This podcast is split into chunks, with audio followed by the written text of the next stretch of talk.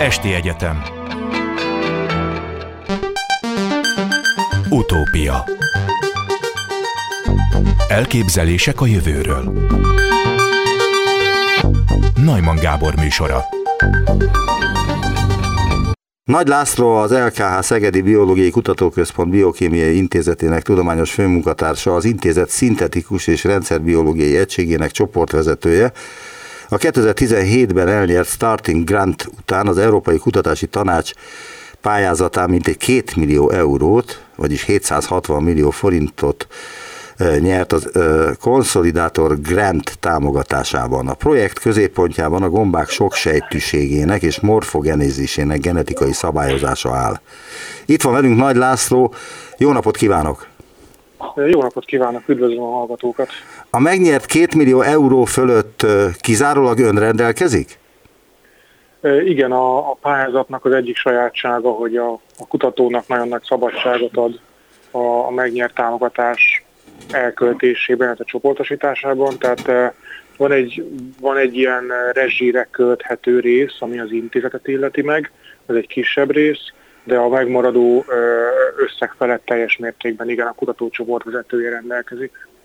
Na most ön kutató, ugye gombákkal foglalkozik, és a gombák különböző tulajdonságait szeretné feltárni, de ugyanakkor ez egy pénzügyi tervet is igénylő feladat, nem? Így van, így van. Hát amikor benyújtjuk a pályázatot, akkor, akkor gyakorlatilag öt évre előre meg kell tervezni azt, hogy, hogy mikor mit csinálunk, milyen műszereket szerzünk be, milyen uh, tudományos uh, kiseteket és szolgáltatásokat veszünk igénybe. Nyilván az nem tervezhető százszerzék pontossággal, hiszen a, a kutatás az egy, az egy saját magát irányító folyamat, tehát hogyha belebotlunk olyan eredményekbe, amik új utcákat nyitnak meg nekünk, vagy új irányokat kell, hogy vegyünk miattuk, akkor, akkor lehetőségünk van elfordulni, vagy eltérni a, a, a munkatervben vázolt feladatoktól, de alapvetően fontos, hogy demonstráljuk, hogy öt évre előre van egy, van egy tervünk, egy, mind a pénzügyi, mind a kutatási részre vonatkozóan. Ez már kész van? Tehát ezt már megcsinálta? A kutatási terv kész van, igen, azt be kell nyújtani a pályázattal együtt, az alapján bírálják el a, a, a pályázatokat. Nyilván majd a kivitelezés az most kezdődik. Világos. Miért éppen a gombákkal foglalkozik? Mert hogy a kutatásai azok kizárólag a gombákra vonatkoznak. Igen, hát ez nekem egy gyerekkori szerelem igazából.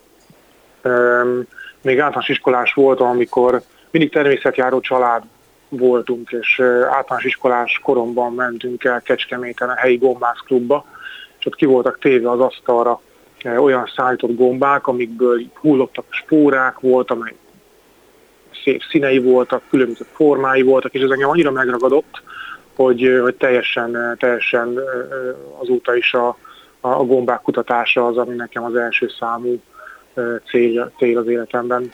És szereti is enni a gombákat? Szeretem enni is, igen. igen. És nagyon fontos elmondani szerintem a hallgatóknak, hogy, hogy egy, egy nagyon egészséges élelmiszerről van szó, ami az állati húsokkal megegyező aminosabb összetétellel rendelkezik, tehát teljes értékű, ugyanakkor a, a, a, a húshoz képest töredék széndiokszid lábnyom mellett állítható elő. Tehát, tehát nem csak, nem csak számunkra egészséges, hanem, hanem a, a környezet számára is hasznos, hogyha, hogyha a húsfogyasztásunk egy részét lecseréljük gombákra. Most akkor belevágnék a kutatással kapcsolatos kérdéseimbe, és idézek abból a tájékoztatóból, amit önök küldtek nekem. A csoport most támogatást nyert új kutatási projektje arra keresi a választ, hogy milyen genetikai változásoknak köszönhetően jelent meg majd az, élet, az élesztőszerű és a gyakran kórokozó úgynevezett dimorf gombákban, hogyan veszett el vagy redukálódott a sok sejtűség, illetve hogy milyen törvényszerűségek állnak a gombák komplex struktúráinak differenciációja mögött. Megtenni, hogy ezt megmagyarázza? Tehát milyen gombák a dimor gombák, illetve hogyan veszett el a sok sejtűség? Igen, de emögött a bonyolult mondat mögött az áll, hogy mi alapvetően sejtűséggel foglalkozunk, mint nagyon érdekel az, hogy a sejtűség hogyan alakul ki, és hogyan veszik el az evolúció során. Most a, a gombáknak a legelterjedtebb formája, ezek a, ezek a fonalas telepek, amiket micéliumnak hívunk, ezek gyakorlatilag azok, amik a, amik a, a penészes kenyéren, mint penész megjelennek. És ez a, ez a legelterjedtebb forma, ez a penész gomba forma, mondjuk így egyszerűen. Ezek a, ezek a fonalas formák, ezek átalakultak az evolúció során sokkal komplexebb termőtestképző gombák, ez a csiperke és a laska gomba, amit a boltokból ismerünk, illetve az evolúció során szintén redukálódtak sokkal egyszerűbb egysejtű gombákká, amiket élesztőként ismerünk.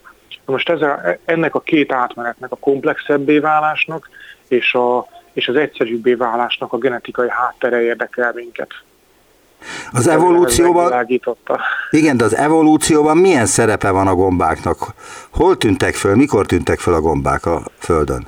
A gombák az kb. egy milliárd éves élőnycsoport. Tehát, tehát a, a legidősebbek? Voltak éppen a baktériumok és a vírusok elő, után keletkeztek?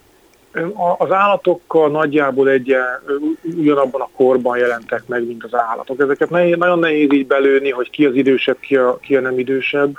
Az biztos, hogy a, a, az életkezdeti formái azok baktériumszerű voltak, tehát e, ők valószínűleg sokkal jobban tükrözik az ősi formáját az élővilágnak. A gombák azok, ahogy említettem, kb. egy milliárd éve e, jöttek létre, és hát azóta is nagyon-nagyon sokrétűen átszödik az ökoszisztémát.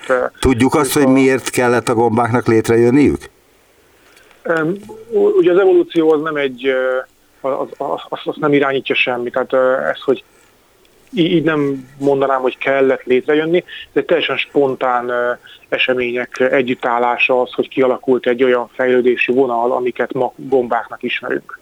De hogy ezt mi tette lehetővé, a jelenleg azt gondoljuk, hogy hogy azért alakulhattak ki, mert, mert volt egy olyan, egy, egy gomba ős, vagy még egy gombánál korábbi ős, ami képes volt elhalt növényi és állati anyagokat felhasználni. Itt gondolhatunk levélhulladékra, különböző, különböző elhalt növényi részekre. Persze egy milliárd évvel ezelőtt még nem voltak ilyen fejlett növényi részek, mint ma, de valamiféle növényi maradványok akkor is voltak, algákból vagy, vagy kezetleges zöld szervezetekből, és, a, és az ősi gombák ezeket tanulták meg nagyon hatékonyan lebontani, és, és a saját e, céljaikra felhasználni. A European Research Council támogatása, mert hogy ők adták meg ezt a támogatást, lehetővé teszi, hogy a kutatócsoport a már jól bejáratott, nagy áteresztő képességű omikai módszerek mellett még jobban elmélyüljön a funkcionális genomikai, genetikai és mikroszkópiás eljárásokban is. Mi az, ami nagyon drága a kutatásokban? Um, jelenleg azt kell, hogy mondjam, hogy a, a kutatóknak a fizetései, és uh, talán ez a legfontosabb ezekben a pályázatokban. Hogy Hány kutatót tud alkalmazni erre az időszakra, amíg ezt a támogatást fel nem éli? Ebben a pályázatban öt kutató lesz alkalmazva. Hány évig? öt évig. Tehát kvázi öt embernek, meg önnek, tehát akkor hatan vannak, engem, vagy önnel együtt öten. Igen, igen, igen, igen. Öt évre megvan a fix munkája és a fizetése, ami végül is igen, nem, nem igen, túl igen, rossz dolog. Ez, ez nem túl rossz dolog, persze. Igen, a, ha, ha bár a kutatást azt, egy, azt, egy, azt úgy szeretjük elképzelni, mint egy, egy pályázatoktól független dolog, ami, amiben hosszabb távra és, és nagyobb, mélyebb gondolatokat is meg tudunk fogalmazni, de valójában ténylegesen bizonyos értelemben pályázatról pályázatra élünk néha, tehát nagyon fontos az, hogy legyen egy, egy stabil anyagi háttere egy kutatócsoportnak, akkor, akkor lehetséges az, hogy, hogy produktívan és, és kreatívan dolgozzunk. Megint idézek a tájékoztatójukból, az alapkutatáson túl a tervezett kísérletek fontos eredményeket hozhatnak a manapság robbanásszerűen fejlődő gomba alapú bioműanyagok, valamint a gombatermesztés területén. Én nem tudom, hogy mik azok a bioműanyagok, és hogy hol használjuk ezeket, illetve a gombatermesztés területén hogyan lehet használni a kutatások eredményeit, ezt kérdezem. Uh-huh. Tehát először a bioműanyagokról, ha mondana pár szót. A, természetesen ez, ez, ez az egyik kedvenc témám. Nem sok helyen lehet még találkozni gomba alapú bioanyagokkal, de nagyon sok ö, ö, olyan eredmény van, amik már a gyakorlatban át vannak ültetve, és startup cégek foglalkoznak vele, várva azt, hogy befektetők megtalálják őket, vagy a befektetők várják, hogy ezek a cégek demonstrálják az ipari méretekben történő működését is. Például gomba, micélium alapú mikrochip és elektronikai eszközök gyártása területén, csomagolóanyagok területén, leváltható lenne például a hungarocell alapú csomagolóanyag, hogyha gomba alapú csomagolóanyagokkal. Ezt úgy kell elképzelni, hogy egy, egy, egy, egy formába beöntenek fűrészport, és a, és a gombának a, hát a szaporítóanyagát, ezt gombacsérának hívják, a gomba átszövi a fűrészport, és egy annyira szilárd és, és robusztus anyagot hoz létre, hogy mindenfélét le, tévét lehet belecsomagolni, boros üveget lehet belecsomagolni, mindent, amit jelenleg hungarocerrel oldunk meg, azt, azt lehet ilyennel helyettesíteni, illetve egy nagyon, szintén nagyon érdekes fejlesztés, ami már valójában el is jutott a hétköznapjainkba. Igaz, hogy jelenleg még csak az luxus cikkek világában, mert nagyon drága az előállítása, de ez a gomba alapú bőrtermékek. Van, van egy néhány olyan cég a világon, akik képesek a, a, a marha bőrre teljesen egyenértékű bőrutánzatot készíteni gombákból. És ennek az a nagyon nagy előnye, hogy a, a, egy, egy szarvasmarha felneveléséhez kell három-négy év, rengeteg víz, rengeteg növény, rengeteg széndiokszid kibocsátással jár, ehhez képest egy, egy szarvasmarha méretű gombabőrt három hét alatt meg tudunk növeszteni, gyakorlatilag növényi hulladékon, fűrészporon és, és ledarált kukoricacsúhén, csutkán és, és társaink. Tehát, De ezek természetes anyagok, és, és a bioműanyagokról volt szó, és arra kérdeznék rá, hogy uh, itt is uh, bizonyítható, hogy a gombák megeszik a különböző uh, elpusztult növényi maradványokat, az erdőben is ez a dolguk, de a műanyagokat is meg tudják enni, vagy számukra az nem rossz? Az, az, egy másik, az egy másik kérdéskör a, a, a műanyagot lebontó gombák.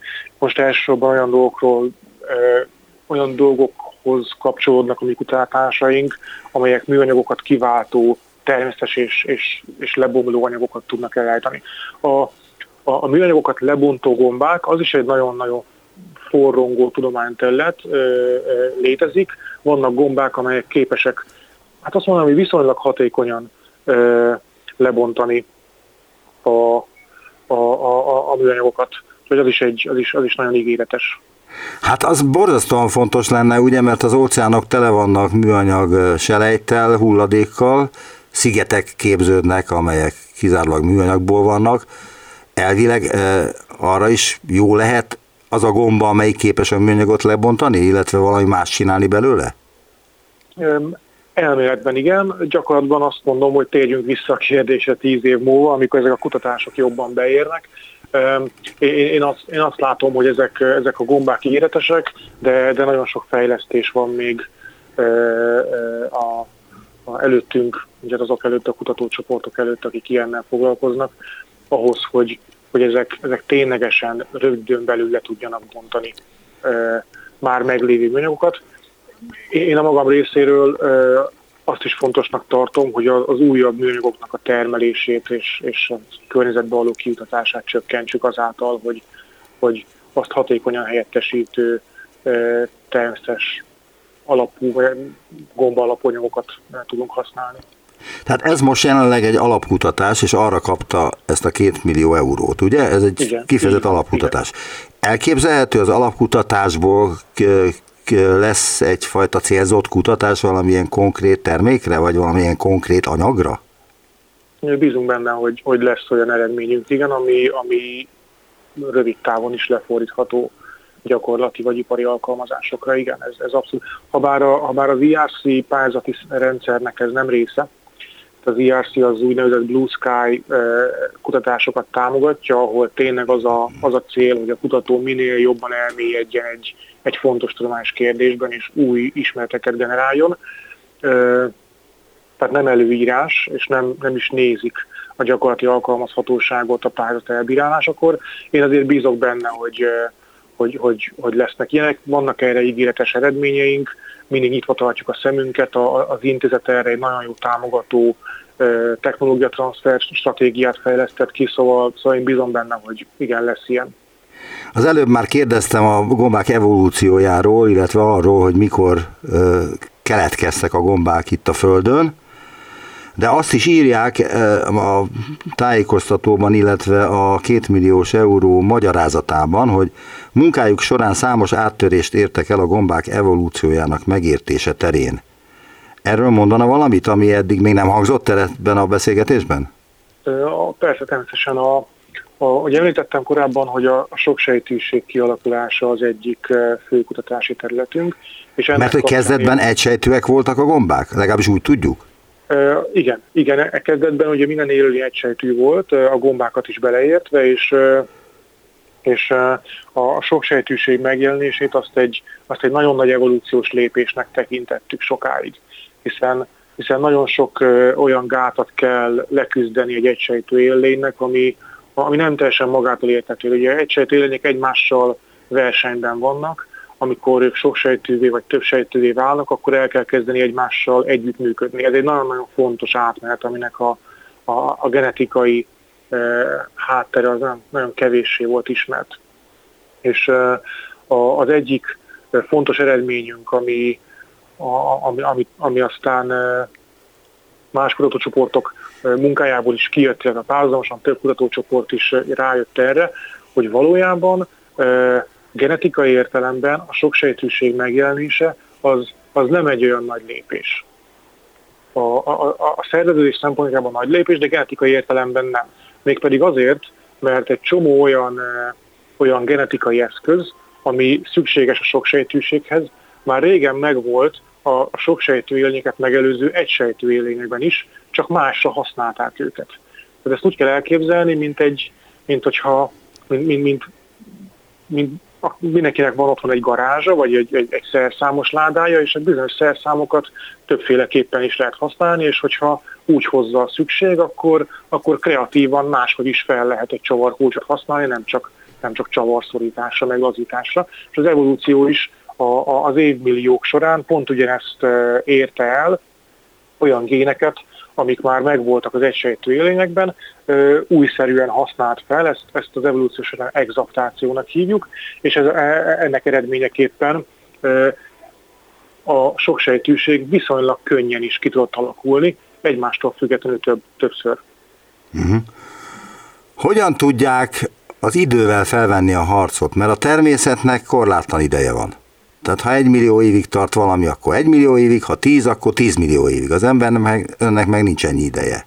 Hogyan lehet felgyorsítani a folyamatokat, hogy, hogy ne kelljen egy millió évet várni valamire? Igen, igen. Hát a, a biológiában számos olyan, olyan hatékony módszer áll rendelkezésre, amivel, amivel élőben vagy, vagy az időben visszatekintve bioinformatikai módszerekkel tudjuk rekonstruálni az evolúciós változásokat. Tehát ki, ki vannak dolgozva azok a módszerek, amelyekkel az evolúciót tudjuk tanulmányozni, anélkül is, hogy, eh, hogy ott kellene ülnünk fölötte és, és megvizsgálni, hogy hogyan történik.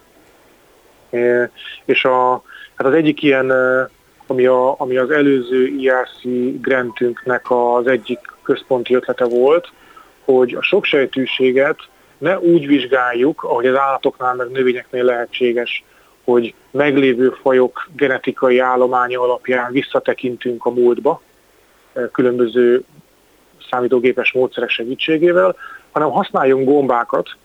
A gombák képesek a fonalas formájukból termőtestre háromdimenziós struktúrára váltani, és ez a váltás ez gyakorlatilag megfelel egy egyszerű soksejtű, komplex soksejtű átmenetnek.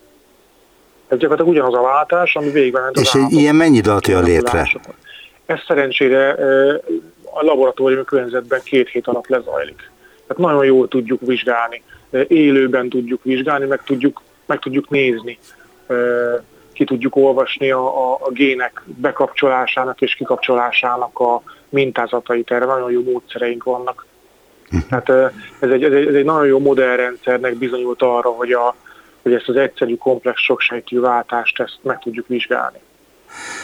A Coprinopsis cinerea Milyen különleges tulajdonságokkal rendelkezik, ugyanis ez a gomba a kutatócsoport egyik fő modellorganizmusa. Így van. A, a, az egyik nagy előnye, hogy nagyon gyors a laborban. Tehát ő az, akit két hét alatt rá tudunk venni arra, hogy, hogy termőtestet képezzen. Összehasonlításban egy... Ez egy látható, gomba. tehát hogy ez nagyságrendileg mekkora ez a gomba? Ez, ez látható, ez egy olyan, ez olyan 5-8 centi magasságot ér el kifejlett állapotban, eléggé karcsú, tehát ez egy ilyen, ilyen, ilyen tintagomba, egy ilyen, egy ilyen nagyon karcsú, kis törékeny gomba, de, de tökéletesen alkalmas magának a, a termőtest képzés beindulásának és utána következő sejtdifferenciációs eseményeknek a vizsgálatára. Összehasonlításban egy laskagombát vagy egy csipelkét, az 3-4 hónapig kell előnevelni ahhoz, hogy, hogy termőteset hozzanak. A, a tintagomba ezt megcsinálja két hét alatt. Uh-huh.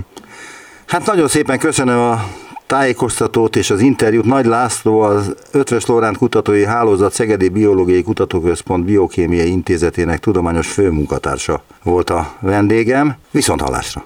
Nagyon szépen köszönöm én is, viszont hallásra! Széchenyi 2020 program stratégiai K plusz F műhelyek kiválósága pályázata keretében az LKH Szegedi Biológiai Kutatóközpont és a Debreceni Egyetem kutatóiból álló konzorcium 2017 óta vizsgálta azt, hogy a sejtek genotípusa és környezete hogyan határozza meg azok megfigyelhető tulajdonságait. Itt van velünk Galajda Péter biofizikus, a Szegedi Biológiai Kutatóközpont tudományos főmunkatársa. Jó napot kívánok! Jó napot kívánok! Új képalkotó rendszert fejlesztettek ki? Több eredményt is elértünk a, a projekt során, amiben hét kutatócsoport működött együtt a Szegedi Biológiai Kutatóközpont és a Debreceni Egyetem részéről. Az új eredmények egy része valóban módszerfejlesztés volt, ez mikrofluidikai és mikroszkópiás módszerek fejlesztését is jelenti, illetve ezeknek a módszereknek a használatából több új alapkutatási eredményt is elértünk a, az egysejt vizsgálatok során, amelynek során sejtek evolúcióját, sejtről sejtre való változékonyságot, a megfigyelhető tulajdonságok változásait figyeltük. Mi az a mikrofluidika? A mikrofluidika egy olyan tudományterület, amely az elmúlt néhány évtizedben futott igazán fel. Ez a folyadékok nagyon apró, mikroszkopikus méretben való viselkedésével, illetve manipulációjának lehetőségével, olyan eszközök készítésével foglalkozik, amelyel ilyen kis méretekben tudjuk a folyadékokat nagyon precízen és pontosan manipulálni. Ilyen kis méretekben a folyadékok tulajdonsága az általunk tapasztaltaktól nagyon eltér. Mondan erre példát? Igen, például örvények nem alakulnak ki, ilyen turbulenciák nem alakulnak ki. Tehát a folyadék egy ilyen, ilyen rétegekben áramlik, mondhatjuk, hogy réteges áramlások alakulnak ki. Illetve meg, ami egy nagyon érdekes tulajdonság ilyen kis méretekben, hogyha egy felvételt egy folyadék áramlásról lejátszunk, akkor nem tudjuk megmondani, hogy visszafele játszottuk el a felvételt, vagy előre. Tehát itt a folyamatok időbeli függése is máshogy alakul, mint ahogy azt megszokhattuk. De ez a technika azért hasznos a biológiában, főleg a, a sejtek vizsgálata során, mert ilyen eszközöket, ilyen mikrofluidikai eszközöket tudunk készíteni úgy, hogy ezeknek az egyes alkotóelemei a sejtek mérettartományába essenek. Példaként mondanám, hogy, hogy olyan kis szerkezeteket készítettünk, amiben csapdázhatók a sejtek, mint egy kis ketrecbe be tudjuk őket zárni. Ez azért fontos, mert így hosszú távon meg tudjuk a sejteket figyelni. Miből készítették el. ezeket a ketreceket? Ezeket egy ilyen speciális szilikongumiból készítettük. Egyébként nagyon hasonló eljárással, mint ahogy a komputercsipek készülnek, tehát ezzel az úgynevezett fotolitográfiás eljárással készítettük a az eszközöket, ezért a mikrofluidikai eszközöket is nagyon gyakran mikrofluidikai csipeknek hívják, mert kicsit ránézésre, illetve az előállítás módja miatt is hasonlítanak a, a mikroelektronikai csipekre. Azt mondta illetve azt is írták nekem a bevezetőben, hogy a sejtek genotípusa és környezete hogyan határozza meg azok megfigyelhető tulajdonságait, írják a bevezetőben, és én ugyanezt a kérdést tenném föl önnek, hogy hogyan határozzák meg a sejtek genotípusa és környezete azok megfigyelhető tulajdonságait? Igen, hát ez egy olyan kérdéskör, ami nagyon széles, ezért ugye több év alatt vizsgáltuk ebben a projektben ezt a kérdést, és így csak néhány tudtuk ennek érinteni. Voltak olyan projektek, amelyek az evolúció szempontjából vizsgálták ezt a kérdést, tehát hogy a különböző környezeti feltételek milyen módon hatnak baktériumok vagy más sejtek evolúciójára. És erre azért nagyon alkalmas a mikrofluidikai technológia, mert itt pontosan be tudjuk állítani a sejtek környezetét.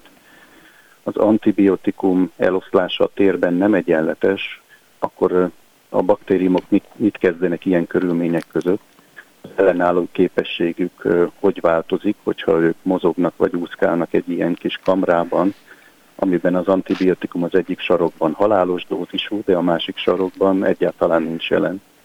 És például itt azt tapasztaltuk, hogy nagyon gyorsan, akár napok alatt megjelennek olyan utánsok a baktériumok között, amik akár százszoros antibiotikum adagot is túlélhetnek. Tehát úgy tűnik, hogy ez a spe- speciális térbeli változása az antibiotikumnak, ez, ez felgyorsíthatja az ellenálló képesség kifejlődését.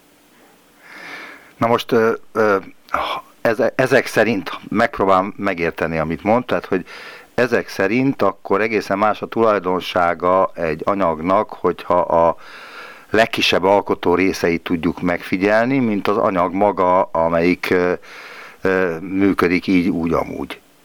Tehát megváltozik a tulajdonsága. Igen. De hogy akkor erre, ezzel mit lehet kezdeni? Ez különösen igaz egyébként a biológia anyagra, aminek ugye a legkisebb élőegységei a sejtek. Tehát mondjuk az emberi szervezetet, hogyha elkezdjük minél nagyobb nagyítással vizsgálni, előbb-utóbb bejutunk a sejtekhez, amikből összeáll az emberi vagy bármilyen élő szervezet, és mivel ezek az alapvető élő építőkövei az élőlényeknek, ezért a sejtek működésének a megértése is nagyon fontos. Tehát szükség van olyan technikákra, amelyek, amelyekkel egyedi sejten, sejtszinten tudjuk vizsgálni a, a biológia működését. Ez már csak azért is fontos, mert még akkor is, amikor egy ilyen sejtcsoportosulást vizsgálunk, akár szövetben, akár baktérium tenyészetben, hogyha egyedi sejteket vizsgálunk, mindig kiderül, hogy ezek a, ezek a sejtsokaságok, ezek, ezeknek az egyedei nem egyformák, még akkor is, hogyha genetikailag teljesen azonosak a sejtek, a megfigyelhető tulajdonságaiban mindig vannak különbségek. Miért? És igazából De miért? a biológia mostanában kezd el foglalkozni azzal, hogy, hogy ennek a változékonyságnak mi a szerepe és mi a fontossága. Azt lehet tudni, hogy miért más a tulajdonsága egy sejten belül a különböző részecskéknek, holott ugyanaz a genetikájuk? Ez egy nagyon forró kutatási terület, de úgy tűnik, hogy ebben vannak véletlen elemek is, tehát amikor a sejt osztódik, akkor bizonyos molekulákból, bizonyos összetevőkből nem biztos, hogy ugyanannyi kerül mind a két utódsejtbe az osztódás után. Aha. Illetve az az életút, amin a sejtek keresztül mennek, amilyen körülményeket tapasztalnak az életük során, az is nyomot hagyhat bennük, de, de úgy tűnik, hogy a véletlennek is nagyon, nagyon sok szerepe van. Tehát bizonyos, bizonyos alapvető biológiai folyamatokban van egy kis véletlen zaj, néha így zajlik le, néha úgy zajlik le ez a folyamat apró különbségekkel, és ez aztán ahhoz vezet, hogy hogy a sejtek megfigyelő tulajdon, megfigyelhető tulajdonsága is egy picit mások lesznek. Még akkor is, hogyha genetikailag ezek a sejtek teljesen azonosak. Tudom, hogy ez alapkutatás, de fel lehet-e használni ezt az alapkutatást egy aktuális ügyre, amiben az emberiség most belegázolt, a koronavírusra gondolok, és annak is vannak különböző mutációi, itt van ez az Omikron, amit nem is értenek a tudósok, hogy hogy lehet, hogy ilyen enyhe tünetekkel jön csak elő, holott iszonyú sok mutáció zajlott le bennük. Ezt de ezt meg lehetne figyelni pontosan, hogy miért történik az, ami történik velük? Ezzel az eljárással, amiről beszél? Hát egy kicsit távolabbról indítanék, tehát hogy mi lehet a haszna ennek a projektnek és az elért eredményeknek. Itt elég sokféle, a biológia területéről és a sejtbiológia területéről nagyon sokféle témát kutattunk, fotoszintetizáló algáktól kezdve tumorsejteken át baktériumokig, és ezeknek mind-mind megvan a maga pontossága és az esetleges felhasználási jelentősége. Például algák esetén a biotechnológiai iparnak egy nagyon fontos organizmus az egysejtű alga, akár a jövőbeni hidrogéntermelés kifejlesztése szempontjából, hogyha ilyen tüzem, tüzelőanyagfellás járművekre gondolunk, akár tápanyagként, akár talajjavítószerként nagyon fontos ezeknek az organizmusoknak a kutatása. Illetve hát ugye a rákos sejtek kutatása és egy tumorban a rákos sejtek változékonysága az talán nem kell lecsetelnem, hogy mennyire fontos. De ott mit tapasztaltak a tumor, tumorsejteknél? Ez is egy nagyon forró kutatási terület, hogy egy tumoron belül is nagyon változékony, hogy milyen sejtek és milyen mutációk vannak jelen, és az a kutatócsoport, aki ezt vizsgálta, az, az feltárta bizonyos tumorok esetén a tumor szerkezetét, hogy milyen mutációk hol csoportosulnak, és milyen mintázatban jönnek elő. A koronavírussal kapcsolatban ugye a, a vírusok nem voltak ennek a, ennek a projektnek a céljai, de például ezek az evolúciós eredmények, amiket elértünk, azok talán segíthetnek megérteni, hogy, hogy különböző mutációk miért jelennek meg együtt és, és ilyen gyorsan. Tehát távolról esetleg, esetleg kapcsolható a, a két téma. Mert hogy a tüskefehérje ennél a bizonyos variánsnál, ennél a Omikronnál valami 32 vagy 31 féle mutációt figyeltek meg, ami lehet, hogy sokkal több, csak eddig ennyire jöttek rá. De nem gondolják azt, hogy hát ha már van egy ilyen lehetőségük, hogy megfigyeljék, hogy egy sejt hogyan viselkedik különböző körülmények között, tehát a sejtnek a különböző alkotó elemei, akkor ne tegyenek egy próbát esetleg ezzel a bizonyos omikronnal? Az egyik kutatócsoport, aki részt vett a projektben, Horváth Péter kutatócsoportja, aki szintén a Szegedi Biológiai Kutatóközpontban dolgozik. Ők fejlesztettek egy mikroszkópiás módszert, még ha nem is az omikron tanulmányozására, de, de a koronavírus detektálására, amin azon alapul, hogy, hogy egy sejtenyészetre viszik rá a, a potenciális fertőzöttől nyert mintát, és meg tudják figyelni különböző mikroszkopiás eljárásokkal, hogy ez a sejtenyészet fertőződik-e a, a beteg mintájával, és ezt nagyon látványosan és mesterséges intelligencia segítségével tudják elemezni. Tehát itt inkább a diagnosztika területén volt a projekt résztvevőinek új eredménye. Mi az, amit eddig is tudtak vizsgálni a kutatók, és mi az, ami az új technológia segítségével most már megfigyelhető, és eddig nem tudták megfigyelni? Csak tippelni lehetett, hogy hogyan viselkednek ezek a részecskék. Igen, a, a, az új módszereink és eszközeink azok, azok jelentősen segítenek az egysejt alapú megfigyelésben. Persze egysejtet eddig is meg lehetett figyelni mikroszkópban, de ezeknek a hosszú távú megfigyelése nem volt mindig megoldott. A hagyományos biológiai módszerek azok egyébként nem egy sejtel dolgoznak általában, hanem akár több milliárd sejtel. Tehát itt kémcsövekben, lombikokban vizsgálnak sejtenyészeteket, tenyésztőedényben, ahol akár több milliárd sejt is van, és így a mérések ennek a több milliárd sejtnek az átlagát reprezentálják, Elnézést, ezek láthatók is, amiket önök vizsgálnak, vagy csak számokat lehet látni?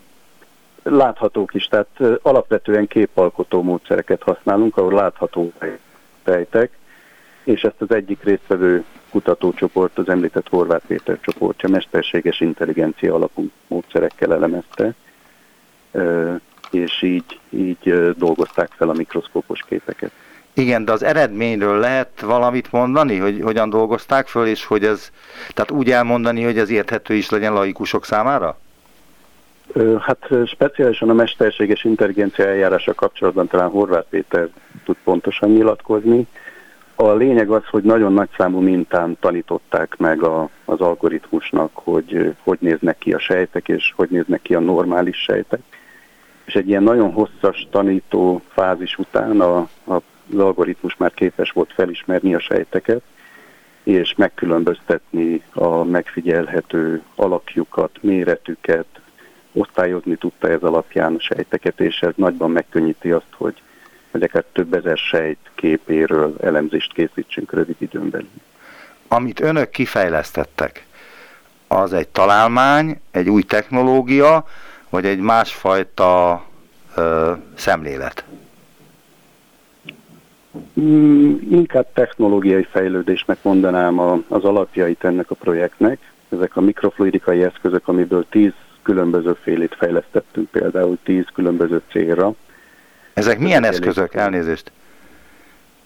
Fejlesztettünk eszközöket például baktériumok, baktériumsejtek csapdázására. De mit jelent ez az eszköz? Tehát ha leírná, akkor... Jó. A mikrofluidikai eszközök általában ilyen nagyon apró, hajszálnál is kisebb méretű csatornákból és kamrákból állnak.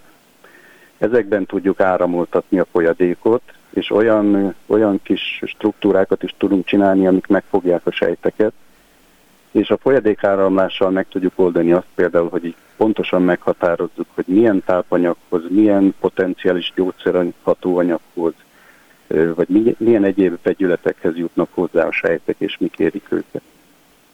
Uh-huh. Például az egyik eszközünk az, az segít abban, hogy gyógyszerhatóanyagok kombinációját teszteljük, mert ez a kis eszköz apró kis miniatűr sejtenyészeteken különböző gyógyszer pároknak a különböző adagolását automatikusan el tudja végezni, és így, hogyha ezt mikroszkóppal megfigyeljük ezeket a kis sejtenyészeteket, sejtenyészeteket akkor, akkor nagyon gyorsan meg tudjuk határozni, például egy tumor esetében milyen gyógyszerkombináció a leghatásosabb.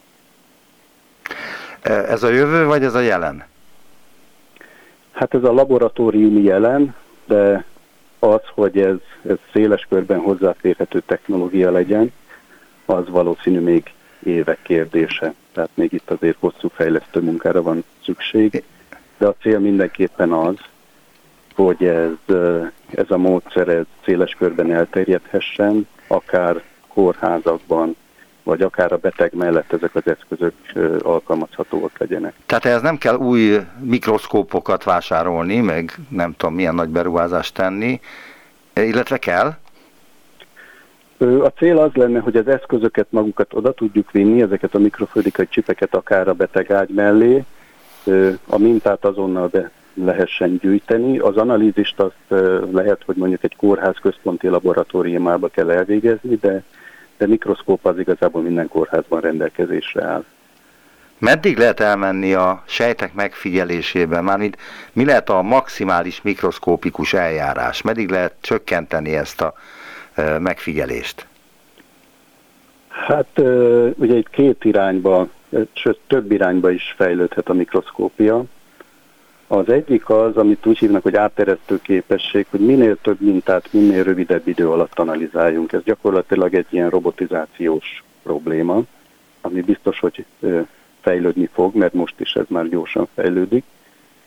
A másik kérdés az, hogy milyen hosszú ideig tudjuk megfigyelni a, a sejteket, meddig tudjuk őket életben tartani a, a mikroszkóp alatt. Bizonyos mikrofluidikai eljárások ezen is segíthetnek, és a harmadik kérdés az pedig a felbontó képesség. Minél kisebb alkotóelemeket, minél jobban meg tudjunk figyelni. Ez a fénymikroszkópek esetén már a, a határt elértük nagyjából, bár azért új módszerek ott is kialakultak az elmúlt években. Hogyan De, tudják azt megállapítani, hogy ez a határ? Hát a fizika törvényei szerint. Tehát a fizika törvényeit azért nem tudjuk átlépni, de okos trükkökkel esetleg megkerülni meg lehet. Uh-huh. Tehát akkor meddig lehet elmenni? Mármint, hogy milyen, tehát milyen az a szuper technológia, aminél kisebbet már nem lehet megnézni ennek a segítségével? Fénymikroszkópiával, tehát amit talán ez az a fajta mikroszkópia, amit, amit a legtöbben ismernek, ezzel a néhány száz nanométerig, egy nanométer az a méternek a egy milliárdomod része, tehát néhány száz nanométerig lehet elmenni, egy nagyon új technikákkal egy-két nanométerig is el lehet menni, de azért vannak olyan mikroszkópok, amik nem a fény segítségével működnek, hanem elektronnyalábokkal, vagy az úgynevezett atomerő mikroszkóp, amivel egy nanométer felbontásnál akár jobbat is el lehet érni, de ezek már tényleg olyan berendezések, amik, amik nagyon speciális laboratóriumokban elérhetők csak. Nagyon szépen köszönöm az interjút. Galajda Péter, biofizikus, a Szegedi Biológiai Kutatóközpont tudományos főmunkatársa volt az utópiában. Nagyon szépen köszönöm, viszont hallásra. Köszönöm a lehetőséget én is, viszont hallásra.